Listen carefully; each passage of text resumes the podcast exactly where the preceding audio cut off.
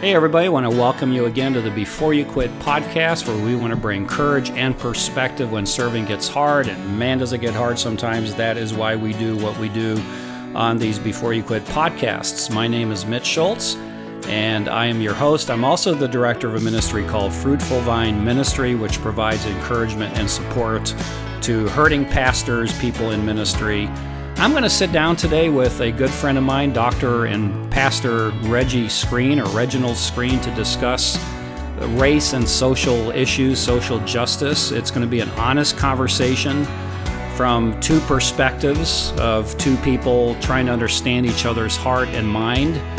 Uh, a white person and a black person sitting down together and talking about really some of these hot button issues that are going on in our society today. Uh, you're going to find this to be a very honest and raw conversation. Uh, what I did is I asked some friends of mine, main, most of them pastors, to submit some questions. And I did share with Reggie early on here how many of us are uh, are asking a lot of questions and even wondering what's being asked of us from the black community. Uh, so we felt like this is an opportunity to really just lay out where we're at, what we're thinking, uh, a helpful, very constructive conversation. And uh, so before I jump into this, a podcast that I'm calling A White and a Black Pastor Talk About Race and Social Justice, uh, let me introduce Reggie to you. He is an Air Force veteran. He's been in ministry for 29 years with the Christian Missionary Alliance. He currently serves as Assistant District Superintendent for the Christian Missionary Alliance, uh, the South Atlantic District of the denomination. Uh, also, it's also uh, now called Alliance South. Uh, additionally, Reggie has served as regional church planting coordinator, and he is part of a, a director and founder of a nonprofit called 3L Cultural Intelligent uh, Intelligence Group uh, LLC. I will put that link up as well. That'll be a helpful resource for you.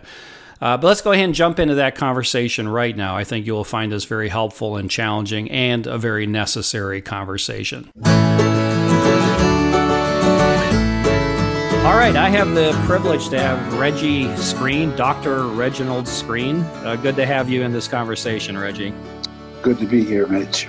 All right, so tough time we're living in right now, and we're titling this uh, "A White and a Black Pastor Talks Racism and Social Justice."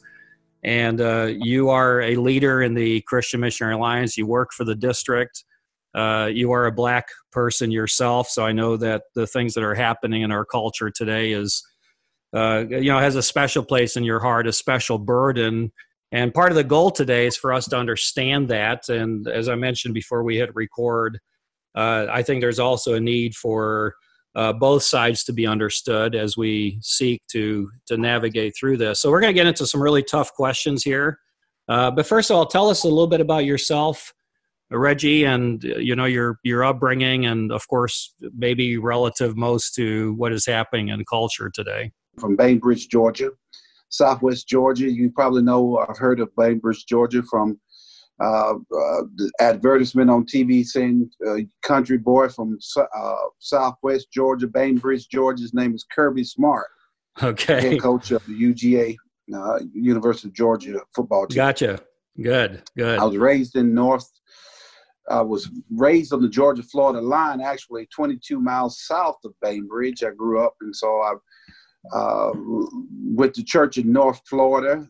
Uh, was saved in a Baptist church when I was about eight years old, and uh, from there, um, you know, raised in the church and went to the Air Force and got out. Went to Hopewell Missionary Baptist Church and was licensed and ordained, and felt the Lord calling me to serve kind of as a missionary to white people. And that's an interesting statement. I know for some, um, and and re- especially in terms of rec- reconciliation mm-hmm, mm-hmm. Um, and that sort of thing.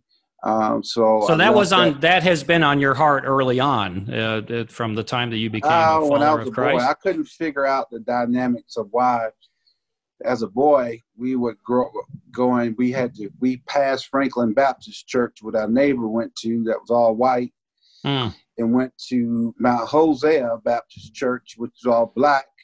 And I was always, since of my conscious moments, trying to figure out the dynamics of why we say one thing from a biblical perspective, but demonstrate quite another, mm. in pra- practically speaking. So I couldn't. I wanted to figure out why all the pictures of Jesus were white, and uh, look at people from the Middle East, and then look at Jesus, and I said it didn't look like that. So I, you know, I just I was just trying to figure it out.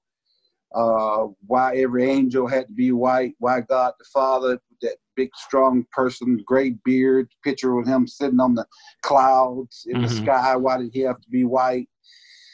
And so as a boy trying to figure it out and so the lord called me to uh, go to central gwinnett alliance church. So i went from a 8000 member 99.9% black church to an all white church um, with dan hedinger and mike plunkett. Mm-hmm.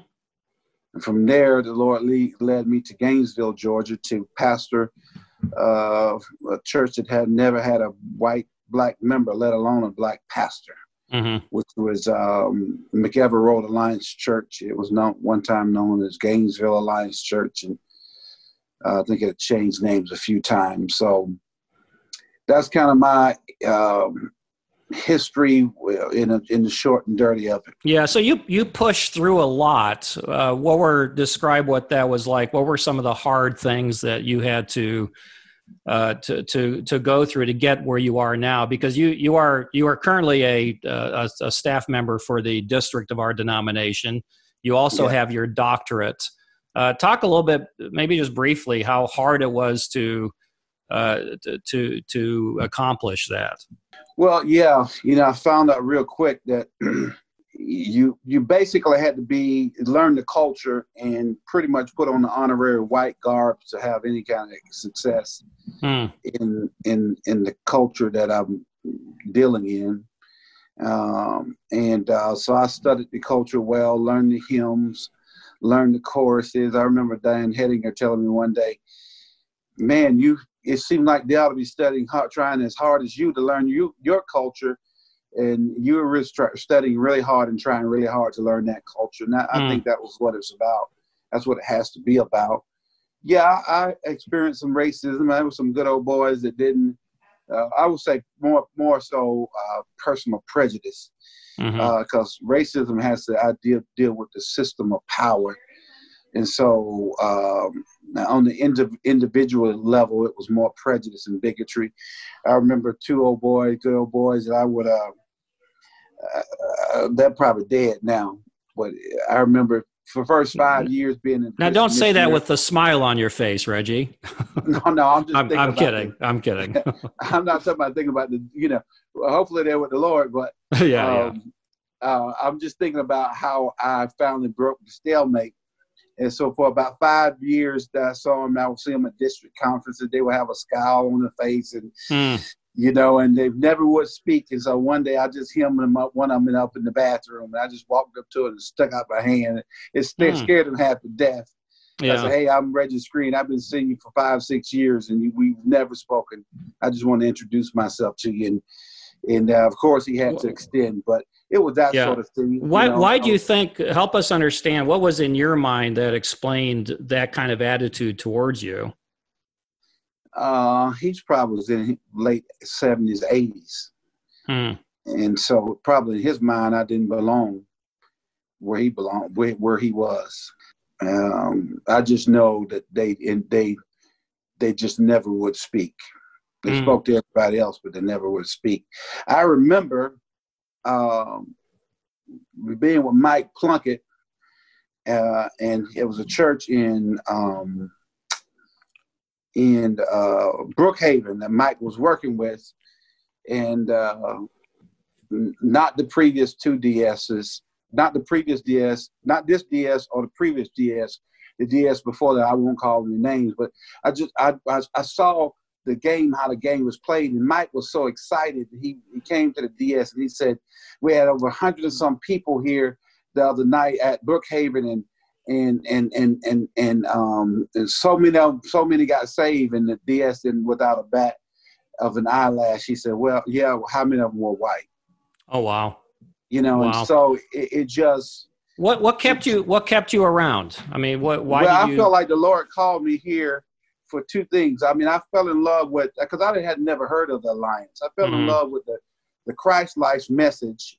Christ mm-hmm. is my life, and uh, I I love what Simpson did back in Kentucky and and 13th Street Presbyterian Church and it, the gospel and the fullness of gospel the gospel used you know the Italians were the blacks of today mm-hmm. back then and it, it, didn't matter the, the fullness of Christ called called him to reach the least of these and to champion the least of these and to and it was the overflow of that that led to missions and and that sort of thing, deal. His experience with the Holy Spirit. So I felt like I was called to that. Mm-hmm. I, I, thought I saw all three things that I'm called to do. What was that call? Was that sense of calling enough to to keep you from becoming angry? Uh, or maybe even bitter. Did, how did you fight that? Uh, because you're, dealt you're this my whole life, man. Mm. Well, I what kept you? This. What what kept you loving people through all of that? I don't know. You know, I was just it's the mm. love of God. I, my grandfather was a great ex- example. I got angry a few times when he would be treated like uh, with disrespect. He was the greatest. Yeah. He's the greatest man I know, and to see him disrespected by a lot of younger white people, I got angry at that when I was a boy, and and said that I, that I never wanted that to happen to me. I never would yeah. tolerate that. But I saw how he dealt with people, and so he gave me this affirmation of the dignity of every human being Mm-hmm. Uh, so I, I, mean, like I, I, get pretty salty with some guys on Facebook right now, but it's never a, a, brother that has a genuine answer. It's a brother that will posit himself like a Pharisee. Mm-hmm. And I'll take kind of the approach Jesus did. He'll, you know, I'll put a woe on him, or I'll, I'll put a, you know, I'll come back pretty hard, uh, not out of bitterness or saltiness or whatever. It's just I just love people, um, I've, I've been taught to love people, and the love it's the love of God in my heart. Mm. Well, let, us let's, let's go ahead and go there. You're referring to the current events and dialoguing with someone on Facebook. Yeah. Uh, what what is what is your greatest? Uh, I, I, first of all frame this, and I, I will frame it this way that uh, you know asking you what makes you angry right now. Uh, but but with that, what are you most burdened about as you're uh, you know, as we're processing as believers and as you're processing as a Christian leader, uh, you know, navigating the, the, the current events, the reactions we're seeing, uh, and then where this is going to lead is is really just uh, you know having some you know laying out some hard questions that that we in the white evangelical church are asking right now as we're trying to figure out what this means for us. But but start with that. What is what is your burden? What's in your heart? and even maybe talk about what what's making you angry. Yeah, yeah, I would say the thing that gives me the most frustration would not be the Ku Klux Klan. The Ku Klux Klan is supposed to be what they're supposed to be. They they hate black people, and, and it's not even the white supremacists and Richard Spencer are supposed to do that. Tony Evans, I once heard him say, the sinners are supposed to sin. The problem is the saints who are not supposed who are not supposed to sin are often more sinful than the sinning sinners. Mm-hmm. And so, uh, to, to, summarize that, is that my biggest uh, frustration is that from the white evangelical part, just this has been consistent throughout the years. It's it's cold. It seems cold. It seems careless. As I can I can care less about your situation. It it posits itself as naive. I don't really know what's going on um, and uh, it's indifferent and it's has the like like of uh, empathy. If any group should be um, one that models compassion and empathy and empathic listening and and and careful forensic type investigation, it should be our white evangelical brothers who've been given the tools to do so through education and research but also who who posit and put forth ideas of theology and the love of God, love of God in biblical um, um, inerrancy and missions. You know what I'm saying? So any group should be able to do it. It should be it should be Christian. So that that okay. That, All right. Well, here here's where we're at, yeah. And so our our our purpose here today is is to uh, you speak to the white evangelicals And but Yes. my role is going to be to present to you some of the questions we're having as we're seeking to understand what's being asked of of us. Mhm. And and the way I did this is I asked uh, four or five uh, guys. I think they were all pastors. One one is not uh, to uh, supply. I didn't tell them a whole lot of what I was doing. Just that I was Mhm. interviewing you, and uh, I don't think I think maybe one knows you, Mm-hmm. and uh, and so they these are and my my role here is to be rather neutral. I mean, I I might come back with a question, maybe push back on something because one of the things I think we we need help with, and and maybe forgive me for putting it this way, you need help with is for for us to be able to say, hey, we're a little confused of what you're asking. Mhm. Uh, we're a little concerned uh, that if we speak up in any way or ask questions, that there's kind of an underlying racist tone there. I even heard uh, someone on TV say, I think it's someone a little bit more on the left that said, if you're not anti-racist, you're racist. So unless you're really out there in the forefront of this and and pushing hard and protesting, uh, anything shy of that, you know, you're a racist. Uh, so I, I, you know, we're sort of left here wondering, okay, what are, we're tentative, we're unsure, we're gun shy.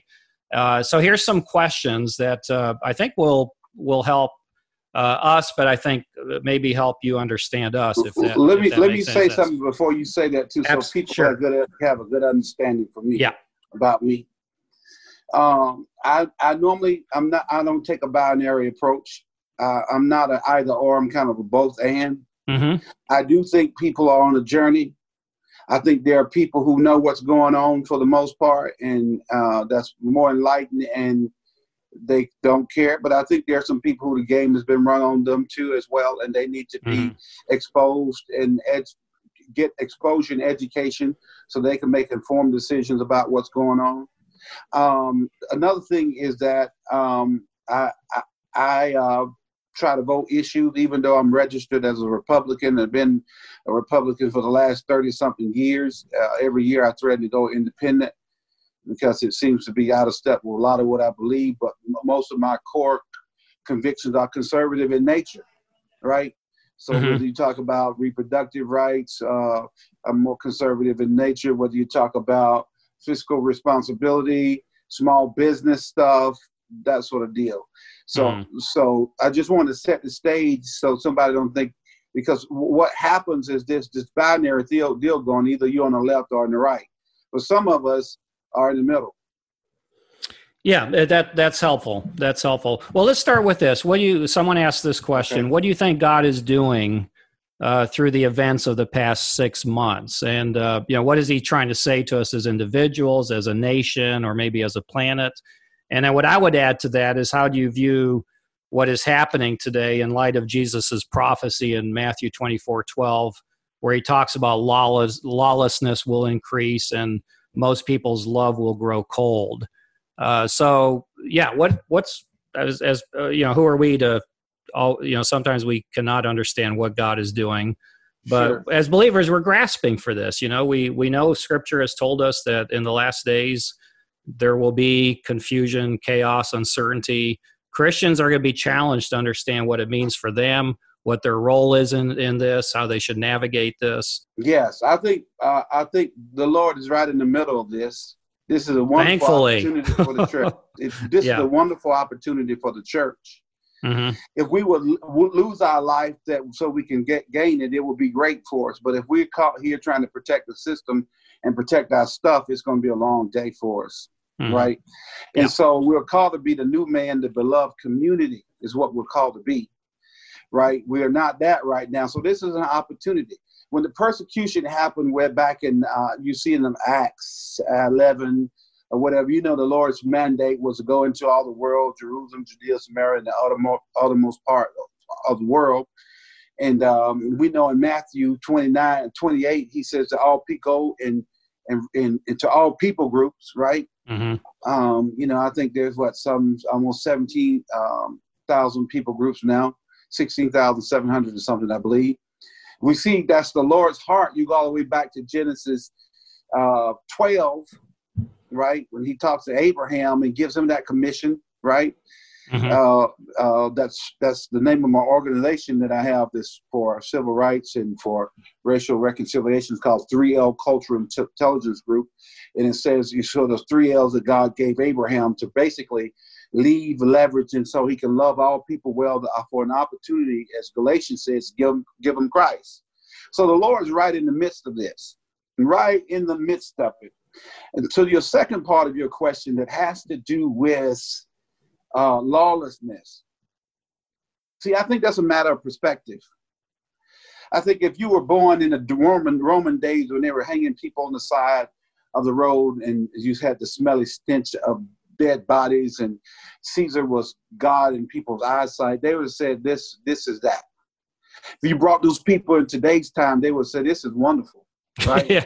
Oh yeah. Yeah. It's a matter of perspective. Yeah yeah, Incas and the uh, the Mayans and the Aztecs when they were the sun worship or or you uh, and, and killing babies, right? Or if you get uh, if you go back to my ancestors' days when when they were being brought over with chains around their necks or the women being raped mm-hmm. and they worked 18 hours and 16 hours in the field with no pay and you brought them today, they will say, "Oh, this is grand." They would call that lawlessness. And so it's a matter of perspective in my mind. Yeah, and even even for us as a nation, but closer to home, if you compare what's going on now to uh, integration and you know what was going on or segregation, uh, mm-hmm. you know, I mean, how how do you? So again, this is something that maybe uh, more prone to come from from us on uh, who are white uh, to say, eh, you know, hey, we're reacting to things that are going on in culture. Uh, you know, you'll probably hear this a lot. These are isolated incidences, and but but the, the entire not just the country's erupting. Even London or England has had huge protests. Uh, you know, France, I, was watching England, Germany. Yeah, yeah, yeah. I was, I, you know, I'm one of the things I'm excited about right now. This is going to be sound extremely unchristian. Uh, but soccer is back. English soccer mm-hmm. is back, and I watched mm-hmm. the first game yesterday, and and uh, all the jerseys uh, have uh, you know all uh, Black Lives Matter in the back mm-hmm. of them. Mm-hmm. So it's been mm-hmm. an amazing mm-hmm. reaction to again what we would consider to be isolated events. Um, what's going on there? I mean, as best as you can. What and I, I would like to go back again to what, what God is saying through this. Uh, but I want to get your reaction to that first, because that would help us, because I think there's a lot of people confused. Is that how, yeah. How, there's just this um, massive reaction to something that doesn't even pale in comparison to what was yeah, going on in the 60s. Well, maybe it's kind of sort of. You know, people would say that, uh, you know, Jim Crow uh, was probably almost worse than slavery because at least slavery, you know, the the master had a vested interest in keeping you alive because of you were his property. But in Jim Crow and inmate leasing system for jaywalking, you can go and, and be hired out for 25 cents a day and you'll work there and the car charges keep getting trumped up until you die mm. right? And you work in there, and so because now the slave master didn't have a vested interest in you, and neither did the government, you know. So, so it, again, it's a matter of perspective. Um, it's it's bad. I mean, I got my own personal experiences with the law, and every law person is not bad, right? I mean, but you could have a system. See, look at Caesar. Caesar in that system in Rome was tough, right? But there was a centurion uh, soldier there that had compassion for Jesus. Mm-hmm. Yeah. And, and so we need to de- delineate and distinguish between individual. See, there are four governments that show, are shown in the Bible in my mind. The, uh, I need to govern myself, self government, individual. Then there's family government. I need to teach your children how, right? mm-hmm. Deuteronomy 6, right? And then there is faith government, Israel in the Old Testament, and then you see the church in the New Testament. And then there's a civil government. And so we need to be able to delineate between the four of them. And we have direct personal responsibility and impact in three of them right now. It's much, much more of a much larger process um, for the fourth one and in my mind, Mitch, white people have been socialized to run the system. right? Just like we're socializing capitalism in Russia and China, they're socializing communism. But somebody has to run the system. And this system works, it's three tier. So it's not just race, it's class. Race was created to keep class going. Right? I mean, until the 1400s, Spanish Inquisition, and then um, the 1600s, you didn't hear much about uh, white, black.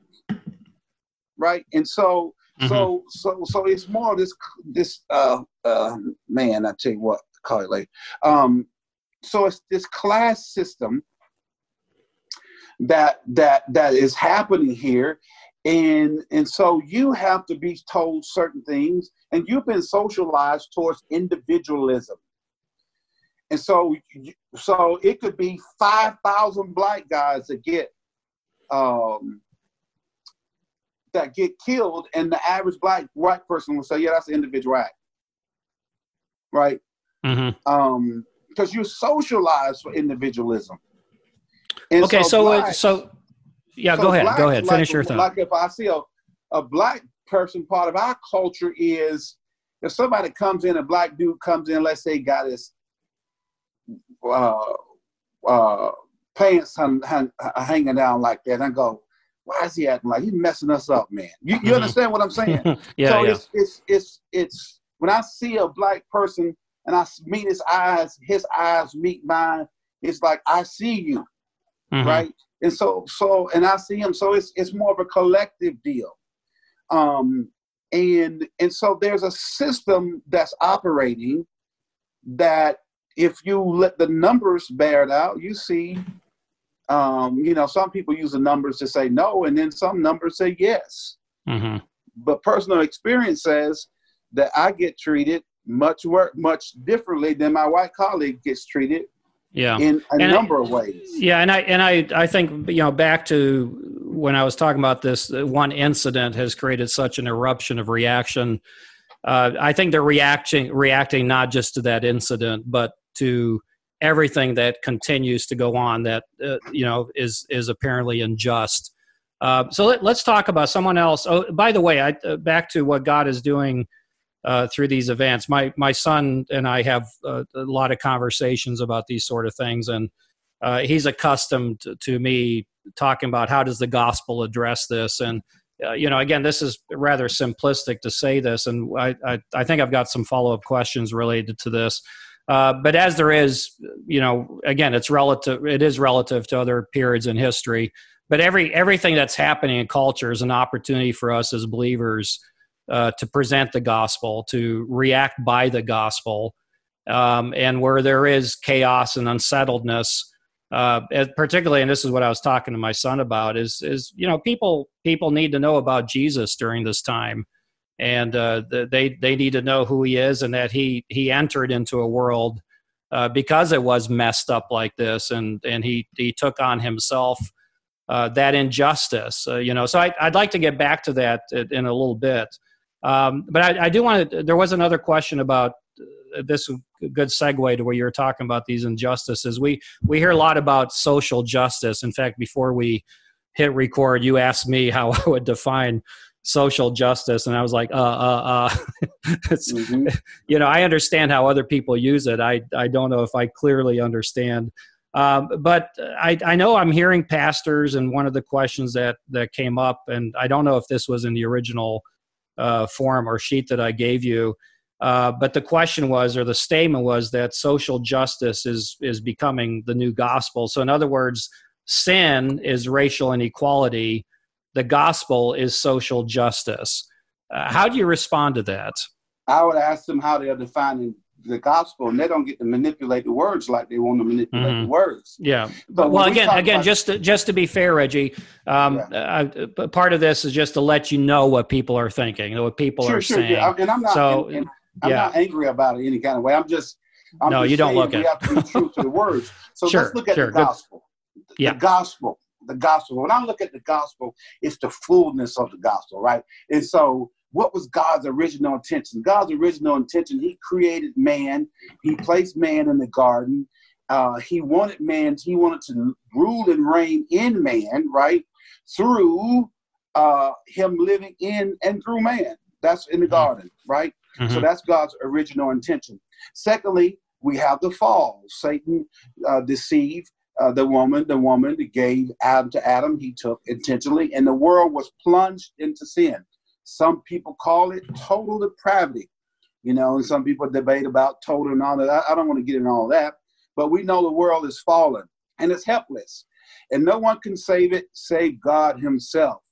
And so God came in the person of a man uh, through the generation, stepped down through the generation in the person of Jesus Christ, born of a virgin, lived a sinless life, died on an old Roman's cross, and he died for me, and and he rose again from the dead. And when he rose again from the dead, he said, "Listen." He says, um, he told Mary, uh, uh, might have been mom, whichever one of the ladies, he said, Don't touch me, for I must ascend to my Father and your Father, my God mm-hmm. and your mm-hmm. God. And mm-hmm. so when and when when he got up, we got up. Paul says in Galatians sure. 20, I have been crucified with Christ, and I no longer live, and Christ lives in me. Then he said, In the life that I now live, I live by the faith of the Son of God who loved me and gave himself for me. Then he Amen. says something. Mm. He says, Now, I do not nullify, short circuit, unplug the grace of God. For if right standing righteousness could be gained by my performance, my human effort, Christ died needlessly. So you have a full redemption. You got original intention, we have the fall, we have redemption. Now he wants to do renewal through us. And that's the restoration of all things through the church. The heavens alike and the earth, demons and angels and people are looking at the demonstrative life of Christ as he continues his incarnation through the body of Christ, right? Living out here, yeah. then everywhere. Okay, so I know I'm a little bit preaching now, but I just want to set the stage of what the gospel is. So the gospel is a good news of the complete completeness of Jesus Christ from original intention to renewal in the end. And that includes Isaiah 61 and Luke 4. A.B. Simpson said the whole gospel for the whole man. So that includes theological, psychological, sociological, you understand, uh, mm-hmm. uh, eschatological, the whole nine yards, whole kit and caboodle. Soteriological, all the logicals you want to put in there. So, so social gospel, social justice. Justice has this idea of it has two folds on it. One is rendering to everyone that which is due in an impartial way. So, social justice, socially render to everybody what is due in an impartial way.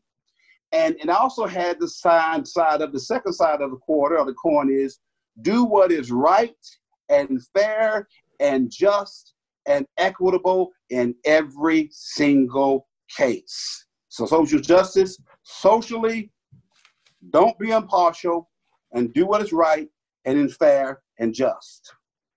And you want to know what black people are in arms about? From lending to housing to uh, school to church, everywhere it's been injustice. It's not been just. And it goes back, I mean, my goodness, King was murdered in 1968. I'm 53. If I were four years younger, older, I would have been I would have been around at colored water fountains. Had to go around the back of the building to use the bus. I mean the bathroom. I couldn't sit in the seat. If I walked past you, I had to move out of your way. That's not a just society. We got black. The AME church came into being because uh, the, the, when people came to Christ in that day, the, the, the free people, they said, you might be able to be what's in heaven, but you can't sit in with these seats with us now. Right? And so Charles Allen said, no, we can't do that. And they started their own church called African Methodist Episcopal Church. So it's been unjust mixed from pillar to post, even the creation of the uh, Constitution of the United States. The Supreme Court Justice said back in 1859 when he was sitting, he said the black man has no white rights that the white man is bound to respect. When the framers wrote the Constitution, he said they did not have you in mind. It's been unjust since the beginning, and nobody's corrected it.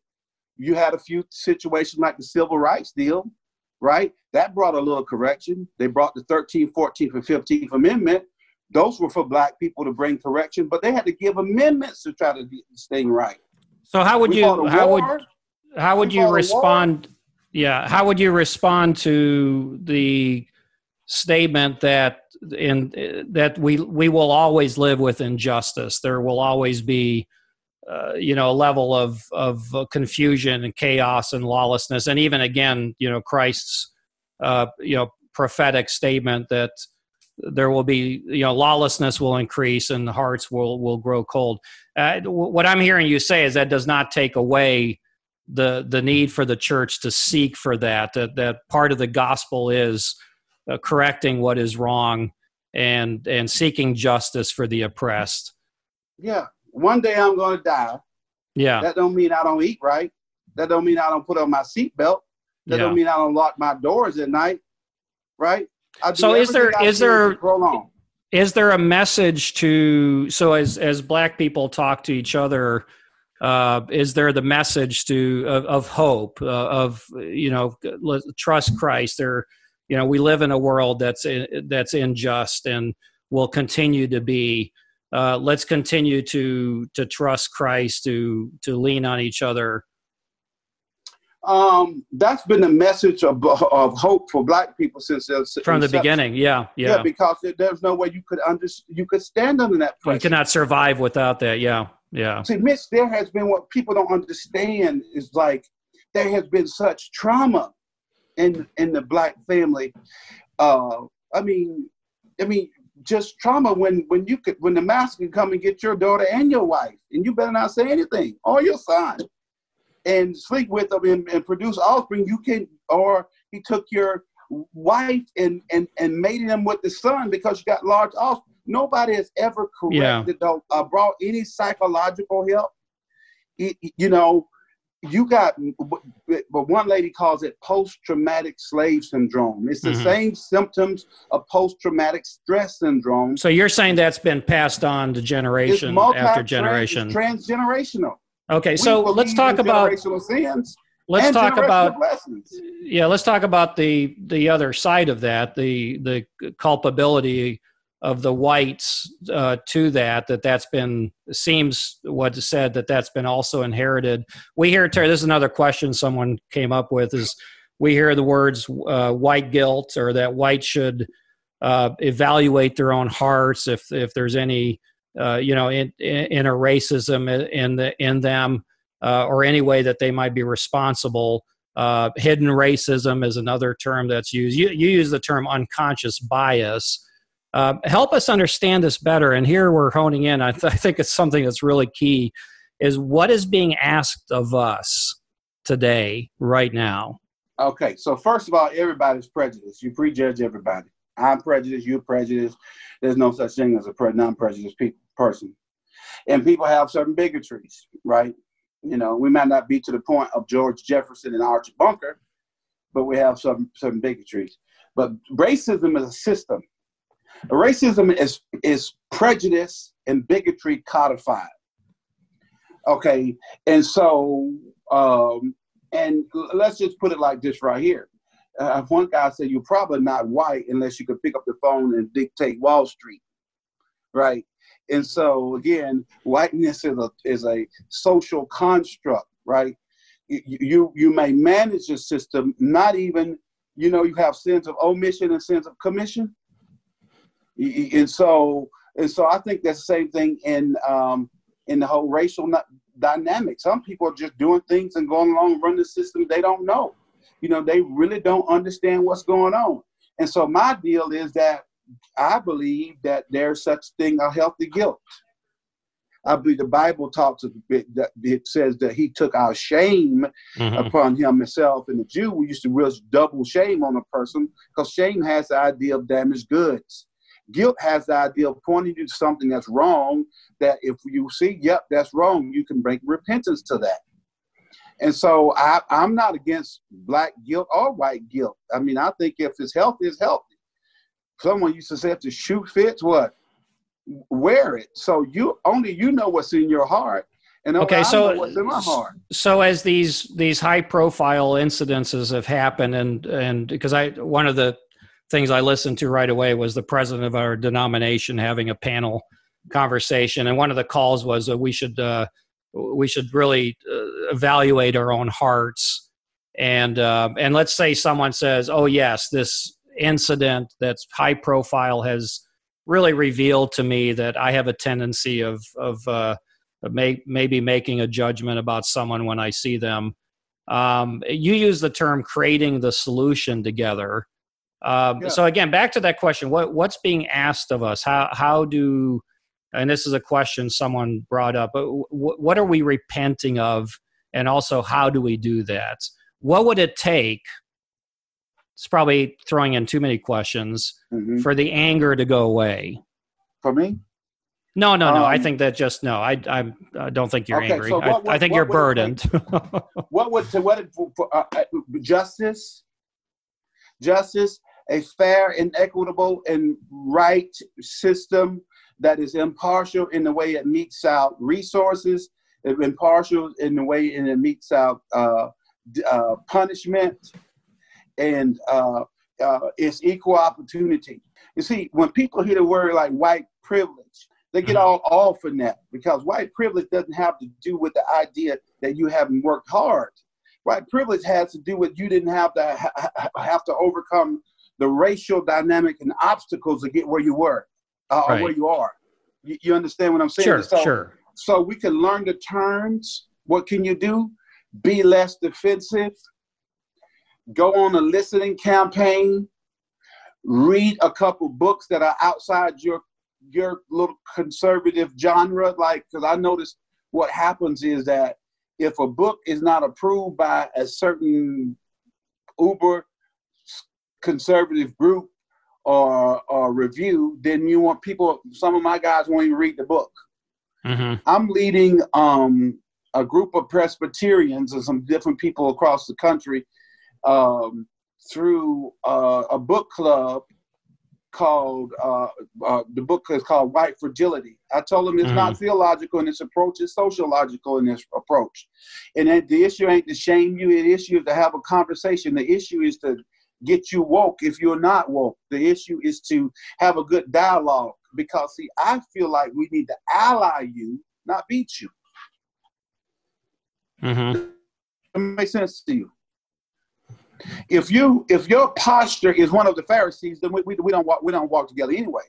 Mm-hmm. But if you really want to really understand what's going on, I feel like black people need to be be, be Kingian, uh, like Martin Luther King in our approach, and practice nonviolence, which most people, black people are willing to do, and uh, ally you to educate you, expose and educate you to what really is happening. All right, another another question someone asked here was: Does a person have to repent for sins that they did not commit? Uh, and is there a biblical example of that? You know, for for instance, does a does a white person have to repent for racism or slavery that he himself did not commit? So now we're talking again about the four different governments, right? Mm-hmm. Now we're talking about the four different governments. And so now when we talk about church and, and national, so um, yeah, again, we're we're speaking mainly to the you know white evangelical here. Yes, and so we see Ezra identification repentance in Ezra nine verses 16 through 15. We see Daniel's identification and repentance. He didn't do anything wrong. In Daniel chapter uh, 1 and chapter 9, um, um, we see Isaiah repenting on, on behalf of all Israelites in Isaiah 6 5. Jeremiah confessed the sins of his generation and his forefathers in Jeremiah chapter 3, verses 25 in chapter 14, verses 7 and verse 20. Uh, Second Chronicles 7 14, which we repeat mm-hmm, a lot. Sure. God says, You do four things, I'll do three, right? That didn't have like this is happening right now. That's kind of like some stuff that's been coming along the pike for a, a while. Um, you know, um, Abraham talked about in Genesis 15 6 about the cup of the Amorites reaching its full measure, right? And so mm-hmm. that took a minute to do. Jesus told the Pharisees in Matthew 23 that that the Pharisees they fill up, he so filled up the measure of the sins of your sin of your forefather. And so I can just go on and on and on mm-hmm. and on and on. And so, yes, there is something called identification repentance that is, I think, um, that's good for us to to do. Uh, so, so a church uh, is moved to do that to have a service where they have a kind of a solemn assembly and and uh, you know and maybe they talk about this and maybe there's some testimonies of people who uh, you know like yourself who've gone through this. Um, re- and there's that repenting. What what what is the outcome? What has happened? What has changed? Uh, i think it's just a significant spiritual movement first that opens up the ground for change to happen mm-hmm. you know so it's posturing of uh, humility, inviting God to work through yes. through the collective body. Okay, all right, that's good. That I, I appreciate that, Reggie, and I, I love the the scriptures that uh, that you gave. Um, let me let me continue here because there's so many questions. Okay, so um, th- this is again a, a, really raw question, and I'm I'm going to bring it up because it, it's just out there, and maybe these are things that are distracting from the main issue. Um, but it could also be yeah. that you know getting past this allows us to focus on the main issue and this is about just the broad this is not about the church or white evangelicals but just just generally what uh, you know people's reaction to what's happening in culture but you've seen this and i and obviously you saw it in what i sent you but this person says the stats are clear 53% of violent crimes committed by 7% of the population 93% of blacks murdered are by other blacks. The abortion rate in black community is staggering. Over 70% black children born to single moms. And uh, here's the question: Why why don't we see uh, this passion of resistance placed on these things? Um, are they not greater injustices to, uh, you know, perhaps what is right now the big story, and that's the you know the mistreatment by cops or mistreatment just generally by uh, towards black people.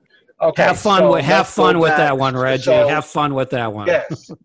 so here's the deal: you eh, for there's cause and effect, and we're always trying to answer the problem out here, but you can really you have to go back to not the fruit level, but the root level. So you you go why? You go with the five whys. Why? Why? Why? Why? Why? Why is this? Initially, I talked to you about the multi generational trauma. I'm surprised more black people aren't killing. Mm. I'm surprised more black people aren't angry. I'm surprised most most black people forgive at all. You take the deal that happened today over at the church in South Carolina, right? I mean, I didn't see the white church at all come up and lock their arms and mourn with the with black folks. You know, one of them mm-hmm. was a state senator, I believe, right? Um, it was just, and so I'm surprised because of the trauma that's in, right? The abuse that's happened, right? Uh, the the um, the practices that are biased. I'm surprised. You see, one thing a person's gonna do, like you take a male. Let's take a a, a, a semi-healthy black male. Let's say, like my brother, my brother Richard, fantastic. He's probably one of the best. He's probably the best of the lot, best of the lot. Had one real big problem. He loved friends. Okay, so he always, when he got in trouble, when he got kicked out of school. He was hanging out with the boy. He's a football player, good. Hanging out with his friends, right? Got back to Albany, Georgia, start doing uh, uh, uh, marijuana and stuff like that, selling marijuana. Roy, uh, I forget who it was, had zero strikes and you're out. Bam, felony. So it took a bright boy, bright, bright, maybe again, maybe the best of the lot between all the brothers, and put a felony on his record. They shouldn't have been doing that the penalty was so stiff on that. Put a felony on his record, and now he is he's doing pretty good. He's working and what they're working hard, but but he's either gonna do three things. One, he's gonna do what he's doing now, work hard, get a job, or he's gonna say, you know what, screw the system. I can't work in the system, and he turns to a life of crime, right? Or he's going to he can't turn to public assistance because he probably he can't get it because that's felony. You see what I'm saying? And so mm-hmm. the, the system is so jacked up. What you're getting is a manifestation.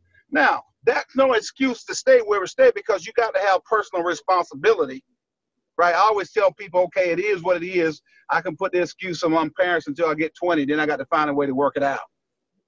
And so, uh, yes, but I also want to say it's not binary again. It's not either or, right? We should fix. We should we should fix the the, the pathology of brokenness the unhealed post-traumatic slave syndrome.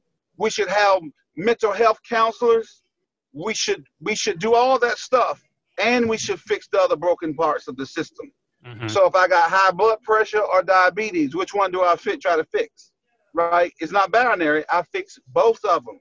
I go after both of them because both of them have have the the it has has impact on my life. Am I making sense to you? Yeah, yeah, yeah. I think uh, what what I'm hearing is you're you're communicating to the black community. Uh, you know, two things. Uh, you could you could blame them for this. Uh, maybe there's some rationale for that, but you need to to work through this, push through it. So, what is, what is the message then from black leaders like yourself to uh, people like that who are like your brother? Uh, on on you know the raw end of the of the deal. You know the the the again we see this with the criminal system. I agree with that. It's it's definitely in, un, unjust. It's it's imbalanced. Uh, you know because you you again you can do things. It's their fault. It's their fault. Or uh, yeah, that's true. But hey, this is what you need to do. What what's the message? And particularly, how does it's the gospel? Like, how does the gospel direct yes, that message? The gospel the gospel goes to Samaria. But goes to where the demoniac is, mm-hmm. right? Um, um, and and the gospel brings healing. I mean, when you look at mm-hmm. mental health, the church led the way in that initially. Yeah. Uh, when you look at, there will be no black people wouldn't be where we are today if it weren't for the sector of the Christian community that was that was white that became the abolitionist. Mm, yeah. Um, yeah. and so my deal is say ally, ally, ally. Listen, get to know him. If you got to know my brother, he's probably the best of the best of the mm. of the best. I mean, tender-hearted, family guy, loves, but he gonna have the tattoos on his arm now. You know, he gonna have all this stuff. So you got to don't judge him first, get to know him, and then figure out how you can take your privilege what's your privilege? The opportunity to function in a place without having to overcome the obstacles of racial dynamics. Yeah. Well, that's your the gospel. It's loving it's loving your neighbor yes. and helping your neighbor. Yeah, that's good. Me, yeah, I love me, that. Let me I love that. Yeah. Let me tell you about a man who hmm. uh, was a Christian, probably a deacon in his church. His name was Grady White. If I remember correct, correctly, Grady was born the same month, the same day, day in the same year as my grandfather, 1909. My grandfather had a couple of hundred acres farm, two or three hundred acres farm. Grady had probably a 1,200 acre farm. We used to have a party line. Grady would start one day. My brother and I, we were young, and he, we were probably five or six years old, four or five. Grady stormed down there. He was mad because he wouldn't get off the phone, and he told him, "Roosevelt, you're gonna get these boys because I always wanted to kill me two little ends, right?" Now, uh-huh. this is this is a, this is my socialization. This is my coming up, right? Mm. So Grady White, though, over the years, you start seeing Grady White do something different. Here, he used to love to fish the Flint River. Every Saturday, he'd come with a bucket of catfish and brim, give the Roosevelt. They became very, very, very good friends. Well, this is probably late 70s Grady White said, I'm going to do something that I should have done a long time. He pulled my uncle, Levon, and my grandfather, whom I call daddy, to him to himself and said, Listen, here's what I want you to do. I want you, when you get ready to take your livestock to market, put them on my trailer.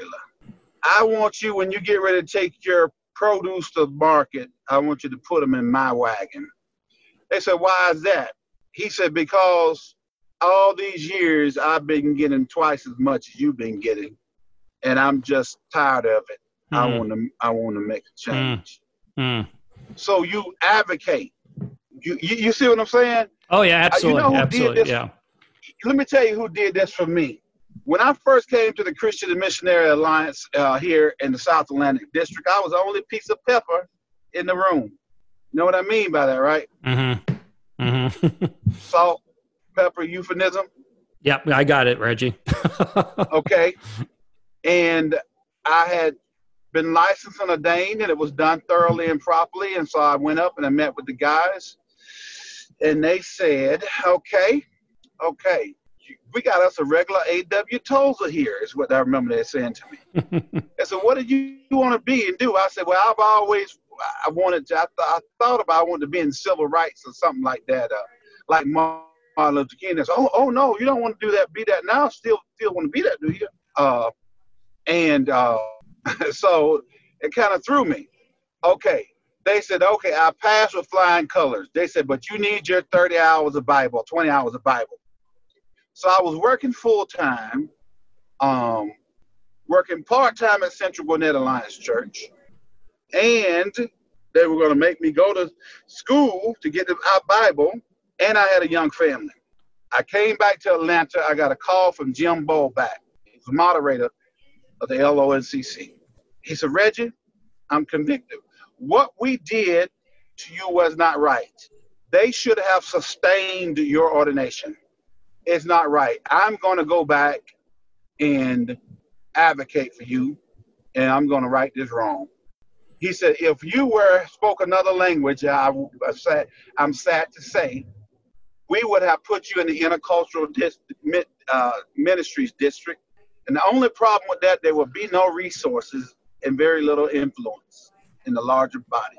Jim Bowback went to bat for me and saved me massively. They sustain mm. my ordination. Mm. Yeah, I, I, think when when again this whole notion of of evaluating my own heart and uh, is there any unconscious bias? You know, individuals, and I'm I'm I'm hearing this a lot from people that this is this has woken them up. Some say, hey, d- d- I, I need to be looking for people that I can help uh, I mean, for me, one of the things I, I tend to do is just a, a small, uh, you know, discipline on my part. If I see someone walking and it's obvious that they don't have a car and they're carrying groceries, I'm going to stop by and pick them up.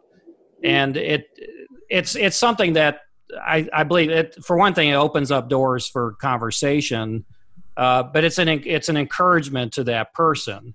And so, because I think one of the things, Reggie, that we're overwhelmed with is is when we're back to this question: What are you asking from us? Not you, but but more the the black yeah. community. It's too overwhelming. It's like, well, I can't change the justice system. I can't, you know, I can't. And I I love your idea of the the four um, the, the, structures of leadership or I, I, forget government that you laid out mm-hmm. earlier. But that's great encouragement that, I mean, you've been a benefit of someone advocating for you and and we shouldn't we should not minimize the importance of the small things that we can do uh, because again a lot of this seems hugely overwhelming to us. It's too big. And even for you know a church or even a denomination to try to change the the system as it were is is too much. But again the gospel compels us to respond to those who are in front of us and and to look for those who who are needy and need help. Um, let me again, just just because of time here, let me move on. Another person wrote this that it'd be powerful if someone from the black community, especially a known leader, uh, would stand before us and say, "I forgive you for what you've done." So instead, I think their point there is instead of demanding social justice, uh, their their question is, wouldn't it go a long way to for us to hear that we're we're we're forgiven by you. And let me quote here something that they wrote and have you respond to this that the absence of forgiveness destroys relationships. It's impossible to live in the world and not offend someone. And that demands forgiveness. And when there is no forgiveness, there's there is the mounting up of anger and offenses. How do you respond to that? I don't think it's an unforgiveness problem at all. Mm-hmm. I think it's an abuse problem, and black people are just saying, I can no longer take the abuse. I'm not asking you to take my knapsack, my burden. I'm asking you to help get this boulder off of me. And so I don't know. I mean, you got, I'm sure you got some radical black guys that's angry, but I, and and I don't know. Most of my, I mean, the circles I'm in, that nobody I mean, walking around unforgive. I don't forget white people. That that's just not the reality. That's just not reality at all. I, I mean, I don't know any this. If a white person, man, you know, I'm just sorry for what was done, and I just want. I mean, and and I've got seen this in my own particular heart. I just want you to forgive me. And that person's gonna say, no, I'm not gonna do that. Mm-hmm. just, I just don't yeah. know that person. Well, again, appreciating the fact that I, I believe that there are, uh, again, I there's nothing specifically I'm basing this, but uh, I, I think the reaction from the white, uh, maybe even the evangelical church, is it seems like they're angry at us that we've not done enough and we should have been doing more. And I think that's where that comes from. Is like, okay, if we if we have done something to you, would you express your forgiveness to us, and that there could be uh, healing from that? But I, I I love your perspective there that there isn't there doesn't seem to be that harboring of of, of unforgiveness.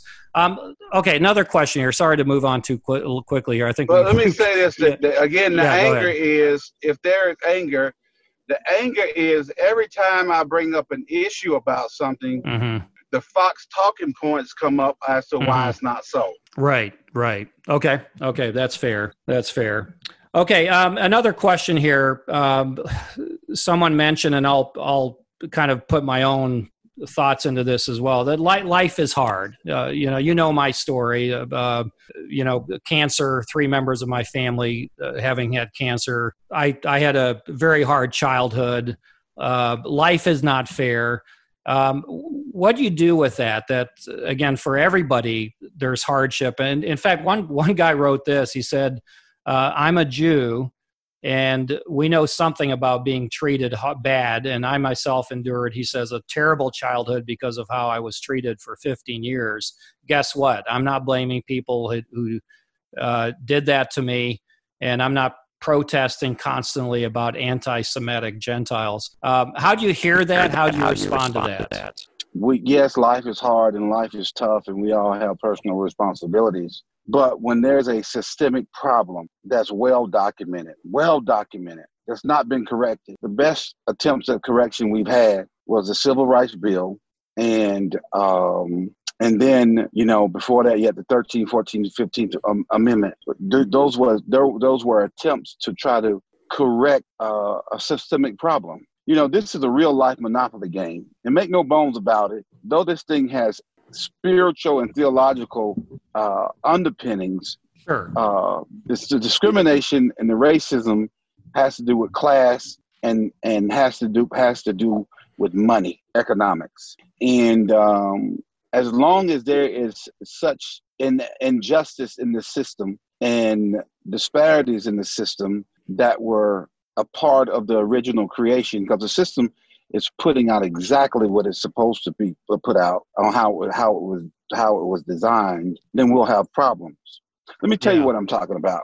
So I think I mentioned earlier, or may have been another may have been another podcast. Yeah, you and I did do another podcast, by the way, about yes. two years ago. yes. Well, 100% of the nation's resources, the nation's power, okay, was handed lock, stock, and barrel into the dominant white society. Period. The Supreme Court became the keeper of that. Go back and check the Supreme Court rulings. The white black man has no right that the white white man is bound to respect. Right. And this has been in the system. If you check today and just did a forensic study of the economy today, you will see all the money, or the resources, you will still see 87% of the resources are still locked, stock, and barrel in the dominant white society. And so that's a problem. That's number one. Number two, when you look at black people at the eve of the Civil War, or, or, or right after the Civil War, black people had uh, owned about one half of one percent of the resources in the nation. Okay, let me let me uh, uh, again. I I know we're I understand. I think we chatted a little bit about this towards the beginning, but let me because I I can hear people saying it sounds like what you're calling for and and so in in someone's mind perhaps they're hearing okay to reggie social justice is that we need to redistribute this we need to make it right by seeing equity and i think you and i before we hit record and you asked me what i how i define social justice i talked about the difference, as I've heard it, between equality and equity. That equity uh, con- uh, has to factor in uh, the the oppressed, the disadvantaged. So for equity to happen, uh, you you have to also consider what what has been deprived for you know decades or centuries. Um, so again, it, uh, you know, it's it's it would sound, I think, to to people that to Reggie okay, there's this injustice, the imbalance of power and money. What is the solution here? And again, how does the gospel? Because again, as, I, as as a question started here, life is unfair. It, it's it's horribly unfair. It has been to me, and this and the Jewish pastor uh, is is this is personal to him, you know. And I think I think to him, it's it's like okay I, have I've had to battle this myself but I've I've embraced it the gospel has helped me to embrace it so speak to him here yeah, uh, yeah, but to, to so his pain to... and also to his confusion here on the sort of the the the difference in how his his culture is responding to what he's seeing the black community responding. Well, well thank you very much again. And so what I'm trying to do mm-hmm. is point out a systemic problem. You know, we we keep trying to take it personal. You, you see, the uh, George Floyd was killed by a person and a system, right? And see, white people keep trying to take it personal personal, personal, personal, individual because that's how you've been culturalized, right? But it's bigger than personal. So what I'm trying to give you is the field that we're all operating in. Mm-hmm. And so it go, well, you got there's such poverty in the black people, people, and blacks kill so many, you know, uh, 80 something, 90 something percent of black people kill black people, you know, and then gotta go, well, 83 percent of white people kill white people. You kill people who you live in proximity to. But how, where are we living? How do we get in there? How do ghettos come to be? What does Red Line play with it? Play, it, you know, it's a big system. Yeah, yeah, no, that's fascinating. I, I agree. Yeah, you, you understand? And so, oh, absolutely, yes there there are we, we don't we, we don't solve the problem at the fruit level we solve it at the root level. And so when i'm laying down the stats immediately there's a defense of so you're calling for socialism in the in the for us to take and give back. Now what i'm what i'm trying to establish first of all before we try to find a solution is to define the problem well one third of it is defining the problem well, and then two thirds of how do we so we um, we fix the problem, mm-hmm. right? And so, um, you know, the Bible says, "He who stole let him steal no more," right? And uh, you know, there are also scriptures to deal to deal with people who took st- something in the wrong way and how they are to, mm-hmm. to to to to deal that. So we're not deal with that. So we're not talking about some mystery or something that the scripture doesn't tell us how to deal with it. We just choose not to deal with it like that. But be that as a case, I'm trying, May, I'm trying to lay out, Mitch, a case in point of a system that still uh, functions that you know that way. Um, in many ways, I was just reading something this morning about uh, the fair housing deal, right? And I'm again, I'm trying to establish my point of a system and it says like okay and and, and, and, and it reads like this. So let's take about red talk about redlining. The average white person would say hey you know bob golly gee uh, we passed a law uh, in 1968 in the fair housing act to to deal with redlining right? Well fast forward 40 years and in 2018 investigation by uh, the center for responsible lending found that black applicants were turned away for loans at a significantly higher rate than whites in 48 of the United States cities, right? And so, you know, this the system is still um, unjust in many ways and unjust, and there's injustice in many ways. So yeah, and I so and I think uh, I think everyone would agree with that, and and you're. I don't know about that. Well, that that ain't what I see when I'm responding. When I see what what I see with many of my Caucasian brothers yeah. is like all things are equal. Now we uh, we elected the black president, and we have a couple of black senators. Now, what's the problem, Bud? Yeah. Well, the problem yeah. is, to the problem is, listen, uh, five, uh, uh, hundreds of years later, there's still blacks own still less than one percent yeah. of the wealth yeah, in the United I, States. And and this is why this conversation is so helpful because it, it it's uh, again one of my goals was to uh, hopefully you appreciate the perspective that we have and the mm-hmm. desire that we have to uh, to understand you know what it's been like for you and and um, and your family as, as, well as your your culture if I can use that term. Um, Reggie, this how has I can imagine you when you talk about systems and you know historically how you know we are who we are today because of uh, you know the way things have the patterns through through history generations past. How how has Ephesians two encouraged you? You know, because it does talk about you know you were dead in your transgressions and sins. You used to live uh, when you followed the ways of this world, ruler of the kingdom of the air, spirit that is now at work in those who are disobedient. You know, because when you talk about these systems, it comes out of evil. It comes out of uh, sinful generations. Um, and then it, it later, as you know, you know, we're Christ is is our peace, uh, who's broken down the dividing walls. And then later, as you know, it talks about uh, Jews and Gentiles reconciled. And I'd, I'd like to kind of steer this as we wrap up, just how that has encouraged you. Again, how the gospel has given you perspective and hope, maybe a dose of realism as well, as we talked about earlier.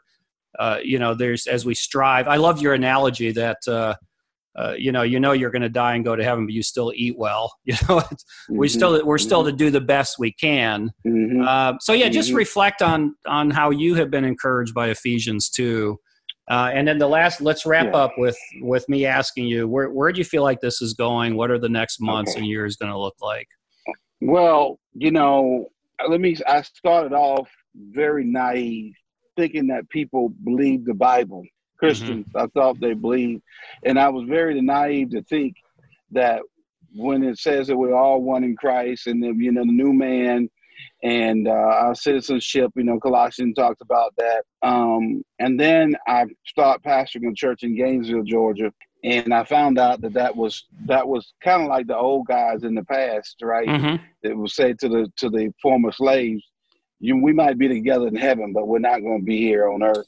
And so there became a period of disillusionment and discouragement um, as I was slugging uh, it out. I remember my um, my coach asking me a question. He said, "Reg," he said, "You have the skills to have a very large black church, or you and, and you have the skills to have a decent sized white church, a smaller, mm-hmm. I mean, a, a mixed church." He said, "Because if you go multicultural." you would think it would be a shotgun approach, but it's much more like a rifle approach because there's a lot of people that don't want that, right? Right. And right. so uh, just slugging it out for the last 25, 30 years, I mean, I was very encouraged by Mick Knoll, you know, coming into the office and um, he's the um, district superintendent for yes. our denomination, this district. Yes. I, I always tell people, Reggie, that my I have two listeners. One is Christian Missionary Alliance, the other one isn't. So sometimes we have to explain these terms and and also people that we mention. Yeah. So he, he, you know, Mick has come in, and the DEXCOM, which is the District Executive uh, Committee, which is the highest kind of legislative, mm-hmm. uh, I mean, district. executive body in the district. You know, it's more. It's it's it has more blacks and uh, so right now uh, you have a Haitian brother, Rob Bob. You have a, a, a, medical doctor, black brother, myself. You have Hispanic. You got Asian. You got white. He's been intentional in doing something like that. So I've seen it lived out in the last ten years, and that's brought me some encouragement.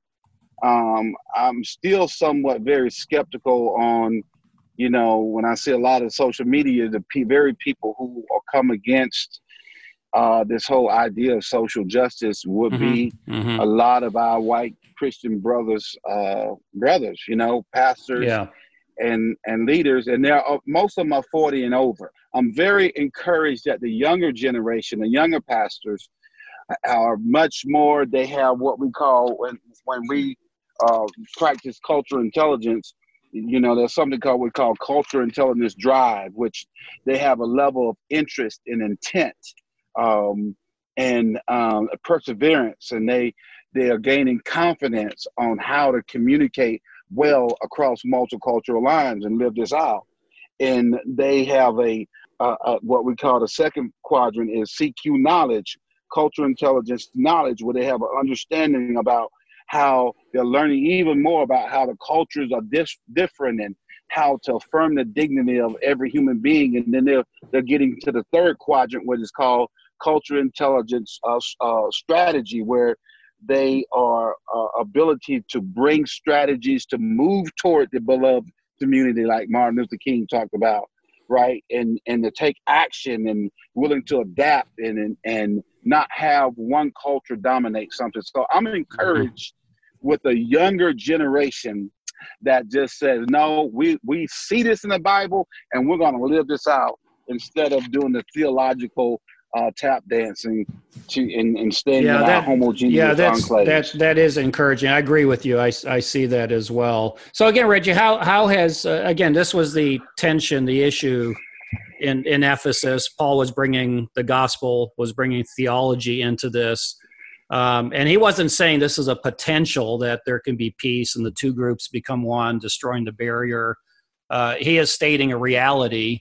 And, and what you're calling for is, uh, uh, you know, I love your emphasis, uh, like this is true in heaven, but it isn't here. I mean, that's that's sad, uh, and mm-hmm. that comes out of individual. Uh, and and I, I agree with you. Collectively, a, a sinful mm-hmm uh, approach or perspective. So, so again, how back back to Ephesians two. How how has it encouraged you personally? What keeps you close to Christ in all of this? Because you you've talked a lot He's about frustration. You've talked a lot He's about frustration from the outside. You've talked about what you wish what people were getting but not getting. But let's Jesus, end here. Yeah. Reggie's heart. What's going on there that keeps Jesus you- loves me as I am. Okay. Right. And awesome. Jesus never discriminates from me uh, uh, against me. Um, mm-hmm. He's the one that he doesn't say the poor you're gonna always have with you, and, mm-hmm. and then and make that an excuse for not doing anything. Yeah, he, he still says, reached out to the poor. He yeah. said, "Blessed, you know, the spirit of the Lord God is upon me, for I have come to preach the good news, the gospel to the poor, to the heal the brokenhearted, to mm-hmm. loose the bands and bounds of those who are uh, stuck in prison, right in prisons and, and so i love jesus and and he's the god of equity. And uh, ben franklin was right. He said i shudder to think when a god of justice will do to us for what we have done. Mm. i'm paraphrasing. So he's a god of justice and he hears the cry. So i am so encouraged about jesus and he's forming a body. And and and you know what it must come to pass. We we will sooner or later have to live in to what he wants because he yeah. always gets what he wants. Yeah. Well, your your your voice to this is is needed, Reggie, and and it's been encouraging, and uh, I it's just been really you know encouraging to me to be able to have a hard conversation together. Uh, and thank you for answering the questions that that people submitted and uh, and understanding that that this is where people are. This is how they're viewing it, and I think this, uh, I believe, will be very helpful uh, to, to, all of us. Um, any final thoughts here as you as we wrap up? Yeah, final thoughts. One, uh, back to my Jewish brother. If he were living in up uh, under a system like uh, that, still will oppress, like they did in Germany, he wouldn't dare make that st- statement. Mm-hmm. Uh, and the same thing with, with uh, you know the Egyptian days. Um, that's number number that's that's number one. Number two, uh, the cow is not going back in the barn, right? What we're seeing is the beginning of a movement. You cannot explain it any other way. Um, a lot of my brothers can type, they can keep attacking the Black Lives move, move Black Lives Matter movement and forget what is really what really the, the conversation started on was black lives matter right? Mm-hmm. black people matter. If you want to put two on there you could put black people matter too. I don't care how you say it. Mm-hmm. but the killing killing in the streets you're not going to be able to explain it away by your stats. You're not going to be able to explain it away by just having a theological conversation is not going to be tolerated anymore by the young people. Mm-hmm. Uh, it's not just black people; it's millions and millions of white people as well across the world. So it's not going back in the box. if we as a church want to have credibility, we must do like they did in the days when the Rome, when the plague hit Rome and it was less than 1% Christian. Everybody who was about that stuff, the aristocrats in Rome and all those people and people who had stuff, they ran away from the city. It was the Christians who ran into the city and risked life and limb. Many of them died mm. serving the people who the plague hit. And I believe somewhere it was the emperor said he, he, he was taken by the fact of the Christians' activities.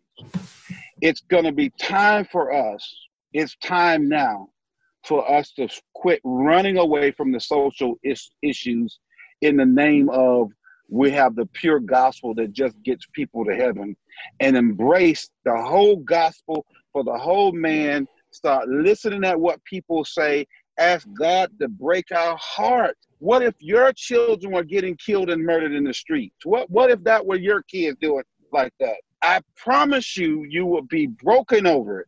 It will not be some cold, sterile um, conversation about it, man, or some excuse by why it's just. And so, if we don't rush into the battle, we will lose our credibility and our influence in this culture with the young people. That's why I want to end that mm-hmm. because awesome. they're not going yeah. back to the same thing. Yeah. This is the yeah. greatest opportunity in the world for the church to stand up. Listen, get off of the donkey, get off of the elephant, get off of the Democratic back, get off of the Republican back. Stop being disciples of CNN, stop being disciples of Fox.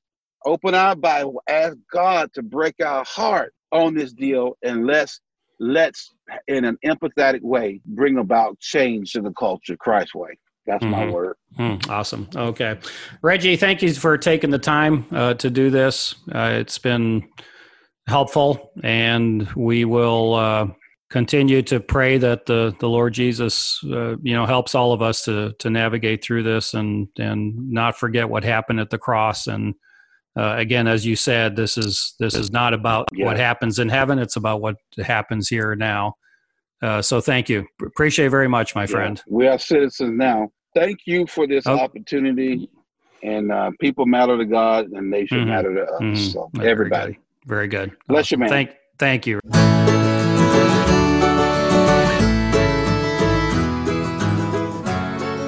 Well, there you have it. Thank you so much for listening to this episode of the Before You Quit podcast. I would encourage you to share this with your friends, with your elders, and your pastors. And I, I want to thank you again for listening uh, to this Before You Quit podcast. If you have any questions or comments about anything that we've talked about today on the Before You Quit podcast, you can email me at mitch at beforeyouquit.us. So until next time, stay encouraged, be courageous because serving Jesus is worth all of that hard stuff that comes with it. And remember what we're told in 1 Corinthians 15 57 through 58. But thanks be to God. He gives us the victory through our Lord Jesus Christ. Therefore, my dear brothers and sisters, stand firm.